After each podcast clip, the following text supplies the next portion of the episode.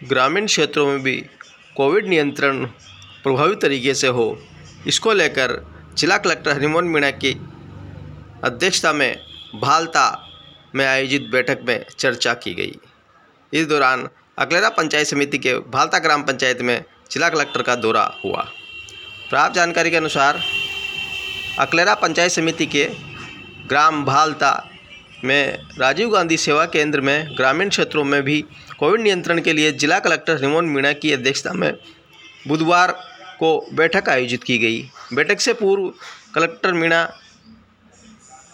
Police थाने पहुँचे, जहाँ पुलिसकर्मियों ने सलामी देकर गार्ड ऑफ़ ऑनर दिया। बैठक में एंटी कोविड कोर कमेटी व्यापारियों व जनप्रतिनिधियों से कोविड गाइडलाइन के बारे में चर्चा कर आवश्यक निर्देश भी दिए।